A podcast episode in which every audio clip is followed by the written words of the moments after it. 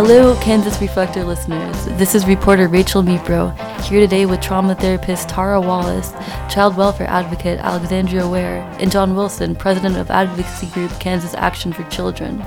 Today we'll be discussing alternative options to the state's child welfare system, namely the SOUL Initiative, which stands for Support, Opportunity, Unity, and Legal Relationships. So let's talk a little bit about what this would entail.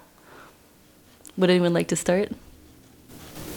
Sure, I'll, I'll Yeah. start. This is uh, John, and I first want to say that one of the reasons that I love the Soul Family Permanency option is because it was an idea created by young people and youth involved in the child welfare system, and uh, and it's been developed over the the past year or so with uh, input from lots of different stakeholders, and to me it reflects the ideal when it comes to creating new policy options out there. Create something that is informed by people's lived experience and be faithful to their experience throughout the entire process. So the concept itself, uh, though, is the idea that it's a it's a different permanency option than currently exists in Kansas, and it meets the needs of young people uh, by allowing them to maintain important relationships in their lives and have that formally recognized under the law. And as I understand it, this is for people who are almost about to age out, right? Like 16 and older. Correct. Great. So let's get into why this is important, right? Like, let's talk about what we're seeing today in that landscape. And I guess we can start with you if you want. Yeah. So um, I'm Alexandria Ware. My pronouns are she, hers. Um, and a lot of the things we're seeing within the, the child welfare landscape is really one we still have young people sleeping in offices, even after the lawsuit and the investigations. Um, we have a lot of young people who are aging out of care and they aren't having those permanent connections. They're not having family members to go to, or foster families are getting adopted. And we see that time and time again. And in like Wichita region, I know where I'm from, we have 100 young people who age out of foster care every year. Um, and so that's 100 young people who can end up homeless. That's 100 young people who have no financial stability plan. It's 100 young, 100 young people who don't have connections. Um, and so when we think about a lot of the issues going on in child welfare, there's a lot of social emotional issues going on. There's a lot of lack of healing. There's a lot of lack of understanding. Um, we have kids coming into care because parents are having behavioral issues and we don't have enough mental health access. Um, we rank terribly in throughout all the states of mental health access, but also you're seeing young people come in because they're getting in trouble with the law, and so they're putting them in child welfare. Um, so right now we're seeing increasing rates of young people coming into the the system because of that, and so. For, for me as an advocate as someone who has lived experience someone who owns their own nonprofit, it's really important that we're thinking about how can we work with these young people to give them a different option. So how can we make sure that their voice is at the table and we're thinking about who do they go to when they have issues? Who do they call on? Um, who is their emotional sounding board? Who do they have an emotional tie with? So it's really like the way I kind of understood it today after a, a Kinvest policy um, meeting was like it's kinship care for older youth um, and just we just called it soul. And at the beginning, at, in the middle of it, it's the youth picking who they want to be their kinship care provider. I like that. I think that, and I just jumped right in there. Tara Wallace, she, her pronouns. Um, this is the first time I've ever seen youth in the child welfare system excited about something because this is not just people who don't know them, people who've never seen them, making decisions about their lives. This is their voice. They don't even have a seat at the table. They built this table, Yep. and it's long overdue. So I'm really, really excited. I think one of the other things that's been nice to see is um, that the agency itself, the Department for Children and Families, has been a uh, has had a seat at this table built by young people and driven by young people, and importantly, they have uh, they've sat through the feedback. They've they've heard what's working and what's not, and they have embraced th- this notion that something new and different has to be done. Uh, and if you attend any of our meetings where we're working on this soul family permanency option, some of the, the some of the biggest cheerleaders for this effort uh, outside of the young people uh, is the agency and staff of the agency because they see the value of this. And and and, and you know, the DCF has its fair share of problems, and to sit through the discomfort of hearing those problems uh, and facing that, uh, and still be excited about an option, I think is is really powerful.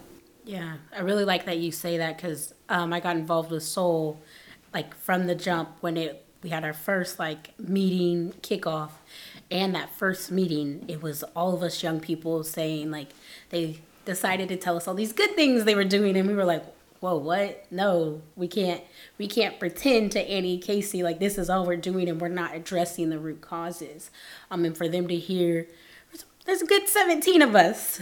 All 17 of us tell our different experiences of how they failed us and how the system's still failing young people, and them to sit there and take it and be like, this is what they needed, and we had to give them that space. It was really, really powerful of them. Um, like John said, they still they still have their issues, but they they were able to hear what we had to say, so that we can make this permanency option the best for young people who are in the system. It is kind of what you said. I mean, for the first time, like the people I've talked to about this have exactly what we're talking about here. Like, finally, an exciting option that will maybe work. So, again, like, let's talk about what this would look like in practice. So, it would be about like legally um, binding agreements between supporting adults. Um, tell me a little bit more about the actual, like, how would this would unfold in real life. That, that's a great question, uh, and we have some sense of how it might unfold. But if, this goes through, Kansas will be the first state in the country that has this Soul family permanency option. And thankfully, we have the support of the Annie E. Casey Foundation helping us to bring all these stakeholder stakeholders together to build it from the idea of the policy itself, uh, thinking through what does the actual bill language look like, and then the next step of getting it through the legislature, but then also thinking about implementation. We have to think about it through the full life cycle, and we have the structure as a group to do that. Uh, so you're right, there are essentially like three main components of the Soul family permanency option. The first is legal relationships with supportive adults in young people's lives, and that can look different than what the current permanency options look like, where you have to not have uh, formal contact with biological parents, for example, under certain options. So this allows folks to maintain relationships with people important in their life and legally designate people who may not who may not be their family members to be uh, supporters of. The Yeah, and let's back up a moment and talk about what the options are right now. Like, what are you looking at right now? And so, in, so uh, Tara is going to be much more informed about the options than I am. But we essentially have permanent custodianship. Uh, we have uh, adoption, and then we have reintegration as an option. Um, but this would be a kind of a new option. right. And as John was saying, most of those options don't necessarily hear the voice of the child.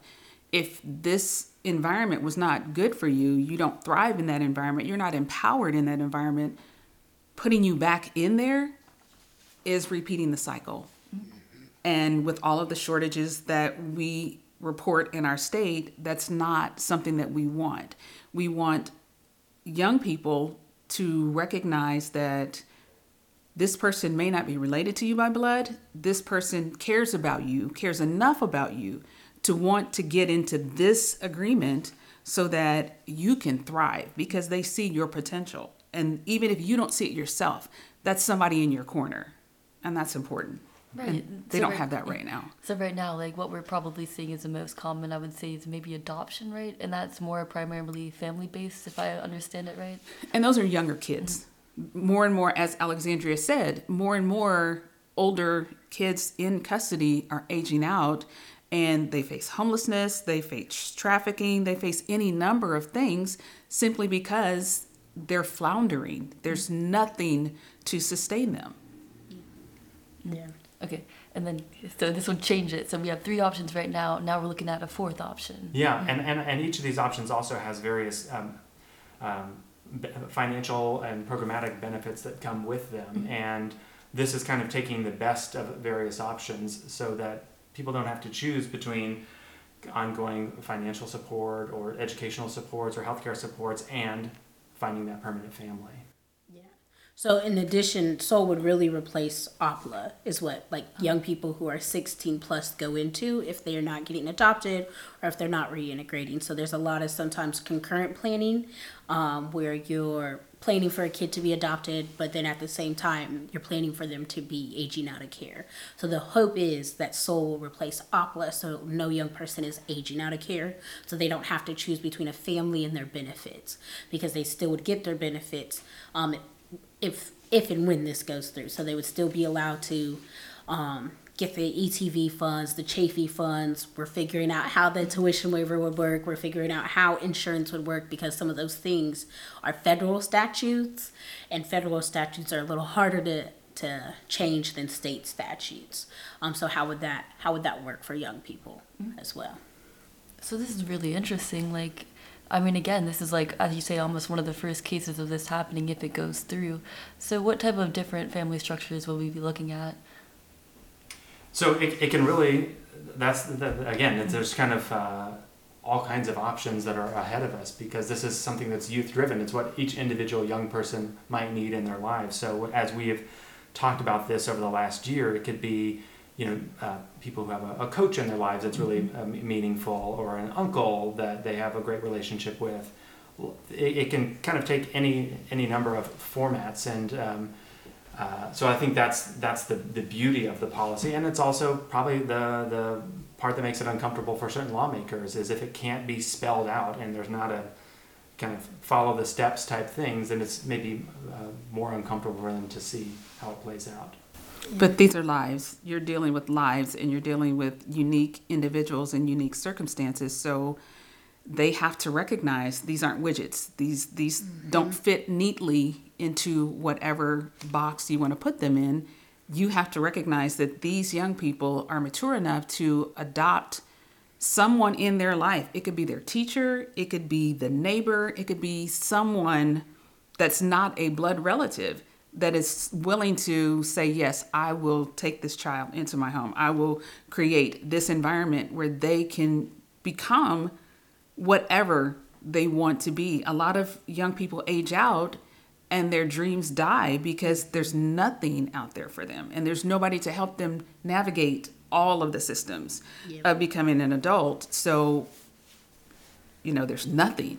Yeah. And the nice part with this option is that it can be more than one person. Mm-hmm. So it could be a coach and an aunt, and those people. So if you think of like this circle, the young person's in the uh, middle of the circle, and it's if you go to Annie Casey's website or um, I don't remember which organization in Kansas has it on their website, um, but in the middle it's the young person, and then you have the people who are maintaining the legal relationships with bio parents and siblings. Then you have who the person who's the primary legal guardian per se relationship, whatever word you would like to like to use. And so um, then you have people who are like recognized as their long-term relationship so that could be mentors coaches mm-hmm. um, pastors whoever that is for that young person. And then they still get to get all their caring adult like relationships and their benefits and all those things. So it's like this working will of wraparound services and wraparound support um, to make sure that child's young well-being is being taken care of. So we're not just looking at like okay safety and this is what's safe for them. We're looking at what is their well-being. What are they saying is going to help them thrive to become the best adult that, that they can be? Whether that's maybe they want to start a podcast or they want to go into therapy or they want to go work with legislators whatever that may look like. So being able to wrap that around and you have people who are making those legal day-to-day options but they still get to keep everything else. So you're not seeing young people aging out of care and then turning 18 and then going to look for their biological family because they were taken from them. They still get that relationship and that's one of the things that I really appreciate because just because this child is not in the home does not mean that there aren't relationships there that need to be maintained. And who knows what the family has been working on while that child has been out of the house. Mm-hmm. There's still opportunity, and you don't have to lose who you are in order to participate. That's one of the things I think is great. And now, all three of you, everyone here has pretty much been strong advocates of this program. You all have testified before the legislature on that. I'm interested when you said that, like, sometimes they've been uncomfortable with that. Is that the general response, or? Well, it's, it's, it's hard to know the response. I think what happens is we have the child in need of care code, um, and uh, there's been a process that's been built up over decades that, that the judicial system is used to following and all the, the players that are within that system. And so when you introduce something new that brings together legal relationships with benefits, with things like how do you handle inheritance or how do you handle th- those sorts of things. Those all have to be worked out, which is why we've been using a really deliberative uh, and intentional process. It's that whole saying, if, if you want to go far, go together. If you want to go fast, go alone. We're, we want to go far, which is why we've tried to bring all the stakeholders together to work on this and make sure that nobody is caught off guard about what this is and isn't. Yeah. And I also think it's just when we think about young people, no matter if they're in foster care, child welfare, family policing system, whatever, we're afraid to be innovative. And mm-hmm. when we are innovative, that scares people because these are children and we're scared to harm children. We're scared for children to be hurt more. And especially with the way our, our Kansas family policing system is currently, we're scared about okay, if we do this option, what more harm are we going to cause? So there's people who, there's legislators who are supportive of it, you know, but then people also are a little leery because we don't like to be innovative when it comes to, to working with kids. Mm-hmm. And does the history of our child welfare system play any part of this? I mean, we've seen a lot of, I don't want to say failures in the past, but we've seen some really negative results. And, you know, so is that an angle here? Are people worried about messing it up even further or like not repairing the damage that's already been done? Is that an angle to this? I will speak on behalf of people who have lived experience on the team. That is something we talk about a lot is and even outside of people who have lived experience, a lot of people are really worried that we're not going to do this right. Um, and we want to do it right. We want to go far. We want it to be where no young person's aging out and they don't have to choose between benefits, their biological family, or uh, emotional support. Um, we want young people to be able to really have soul, but also moving towards a, a system that is kin first, right? So as soon as they're coming in, touching the child welfare family policing system, they're going to kin. They're not going to, to strangers. And it's the same thing with soul. If we have to put young people in care, we want them to be with people who have an emotional they have an emotional tie and support too. So as the whole state and everyone who works in child welfare, we're really all focused on how do we support them with being a kin first state. Not just at prevention and intervention, but you know, at the end of at the end of the system too with our young people. Gotcha. Yeah. Okay, and then again, this is something that's relatively new to me, but how long has this been a process that everyone here has been working on? a while, I'm assuming. When did you realize that, hey, this is something that we should be looking at? Um, I got asked oh last year, so it's almost been two full years. And Kansas started this back in like 2021 um, when Annie E. Casey had like a meeting with all the states and just to put out interest like hey we're interested in states doing this as you know bringing it to them um, and then I got asked in at the beginning of like January 2022 to, to be a part of it. Um, I think they were hoping that like my break from child welfare was over before they like came, and so um, I, I took a, a little break because I was I was burnt out. But yeah, I think that's when it was. Yeah, and we've been having regular uh, quarterly meetings with lots of different stakeholders, advocacy groups, uh, uh, folks from the state agencies, youth leaders, everybody coming together on a regular basis for at least the last year and kind of in earnest. Um, and and it's only recently that we actually have come to a place where we have a we actually have actual bill language that we can present to the legislature. One of the great things though that has come about as a result of our um, presentation to the Joint Committee on Child Welfare Oversight is that that committee did recommend this uh, for, for uh, consideration in the upcoming legislative session, which is a huge thing uh, for them to have done. Yeah. One of the things uh, I, I, I, I might be jumping around a little bit, but this what I what I like is this is a um, innovative new option for, for youth already in the system, and and I also don't want to ignore the fact that there is still plenty of work to be done to help uh, avoid this the, the need for this uh, option in the in the first place. And unfortunately, we have a lot more work to do in Kansas to to to create supportive environments for kids and families. And you know, one of the things that we do at Kansas Action for Children is make sure that lawmakers understand the needs of kids and families in all of their decision making across lots of issue areas. But right now, we have much more we can be doing to make sure families can meet their basic needs through existing state and federal programs. We've put up too many barriers to accessing those.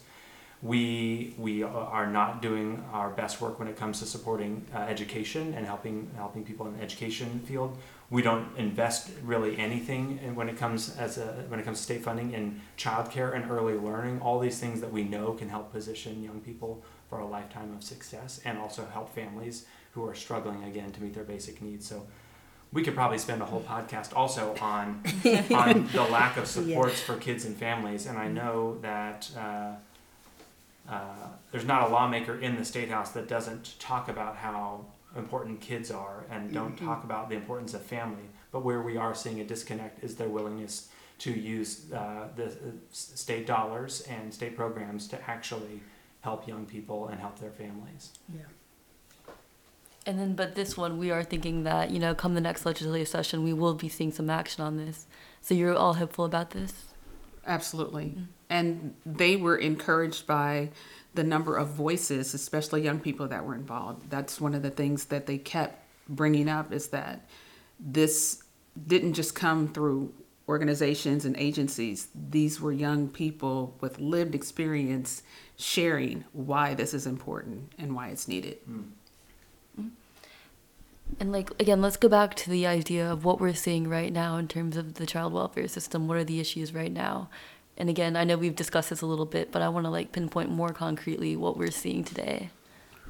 I know it's a heavy loaded question. it, it is a loaded question. There are a lot of resources that are being directed towards um, not necessarily critical issues within families, but that could be directed towards families with distinct needs. I mean, if it's a legitimate situation, absolutely that family needs to be surrounded and that family needs to be supported in getting through life because life is happening for all of us.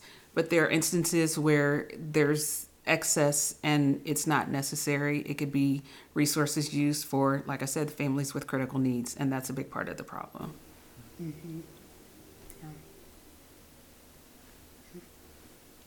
I think another issue we're seeing is we aren't listening to people who have lived experience and learning experience. Um, so what I mean by learning experiences are social workers, are policymakers who have to read the CINC code. Um, so the child and needed care code, if you have not read it, it's it's it's intense. but you have to learn about all these issues, or you live through these issues, and we're not listening to people. There's so many barriers that the judicial system's putting up. Like if we're gonna move towards a kin first state, you can't tell people like, oh well, let's not look at kin. Um, or we need to, to prioritize, you know, adoption. Like how fast can we get these kids adopted instead of how can we meet the families where they're at. And so when you come into care, you know, as a parent, there's a lot of issues. Most parents get the same things that they have to do. Um, it needs to be individualized. I mean, if my kids were taken, which I, I don't have any, but let's say hypothetically, um, I had kids and they were taken, and I'm telling you, I, I've never done drugs, I never drank, but I have to do a drug assessment. That's a waste of time because you're not actually helping me. We're not surrounding me with the things that I actually need. So if I need food or I need water, all these things, that's not abuse or neglect that's poverty. And so in our system we see a lot of kids coming into care because their parents are poor or they're living in poor conditions. Um, instead of like john said making sure we're wrapping stuff around for families. I mean kids need childcare. Parents need to be able to go to work. And if you can't afford childcare because it's outrageous we, there should be something there to help people um, and so we see a lot of kids coming into care because of just general family issues. And it doesn't matter. Right now, it is expensive to be a human, it is expensive to be a person. Um, and so, how do we meet people with grace of understanding that beef is I mean, I went to the store yesterday and I found a steak for $11 and I was like, whoo, man, this is one big steak. Good thing it's only me and my partner because we're going to split it right down the middle. But it was $11 for one steak. Imagine having five, six, seven, eight kids and having to feed all those those mouths all the time. Um, and we don't think about about that. How can we help our neighbor? How can we love on our neighbor? How can we make sure like we're doing things that really impact them? I think it's important for legislators who are not impacted by any of this to understand the lived experiences. And that's why I appreciate the young people participating. But when you get to the heart of the matter, you have individuals dealing with life because someone recognizes that they're struggling, they make a report. And the next thing you know, that family is connected to the child welfare system. Next year, I will have been at this for 10 years, and I have yet to see a single family get out of the child welfare system once they're connected. That should not be happening. And mm-hmm. as Alexandria said, you have families who have never touched drugs in their lives, but treatment is one of the things that they have to do. I don't think legislators are are listening to themselves because if they did, they would recognize this does not make sense. DCF, same thing. If this family has never had an issue with drugs and you're requiring them to go to classes, you're taking away resources and you're taking away time. As Alexander said, they don't have that to give. So you're putting them in a situation where there may be another report made simply because the family is trying to do what they've been required to do without the resources to support them as they do it. I said to the legislators a couple of years ago this system perpetuates itself. And until we throw a wrench in there and stop it, as in taking families out of the house, requiring them to do things that are unnecessary, which puts them in deeper into poverty. That's the cycle, not the child welfare system, the cycle that happens with families and the trauma. I can't even begin. That's a whole nother podcast. Mm-hmm. We cannot even begin to talk about how it impacts families to come home after a long, hard day. You think you're going to go home and get comfortable, and there's a card in your door because DCF has been at your house. The rest of the evening is completely changed simply because parents are acting differently, children are responding to parents. Children go to school the next day still on that high of reacting to their parents.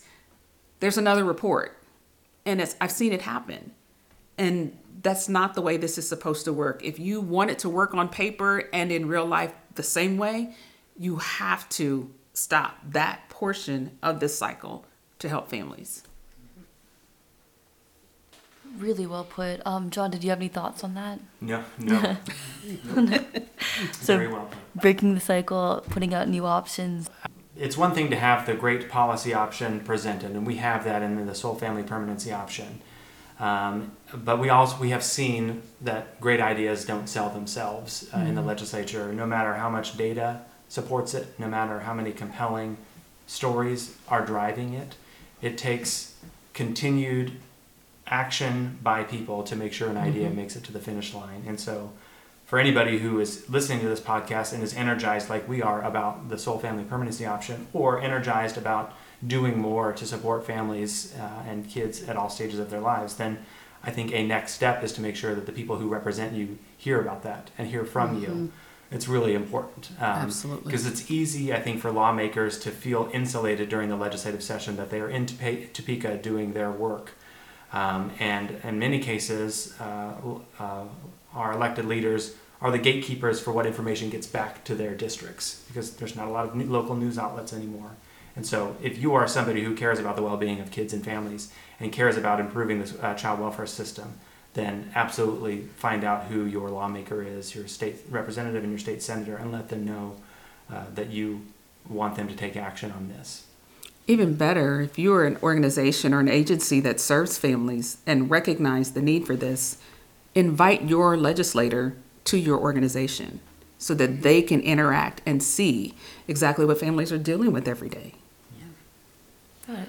And then if you are a young person who has lived experience, um, or a family who has lived experience within the child welfare system, and this this excites you um, to get involved and be at the table, um, reach out to to Kansas Action um, for Children, and they'll connect you with John, and we can help you prepare your testimony to testify on behalf of this um, this option. And so, uh, in that, I'm also the, the policy chair for for Soul. So you'll work with John and I on on all that. So um, we really want to make sure that young people who know that this option would have been great for them, or they had an option like this um, with with a family before Soul was Soul, that you know where your voices are being elevated and they're being lifted and all that, and figuring out how can we make sure we're using you using your story to make sure that other young people and other families don't have to go through the same trauma and heartache that you went through.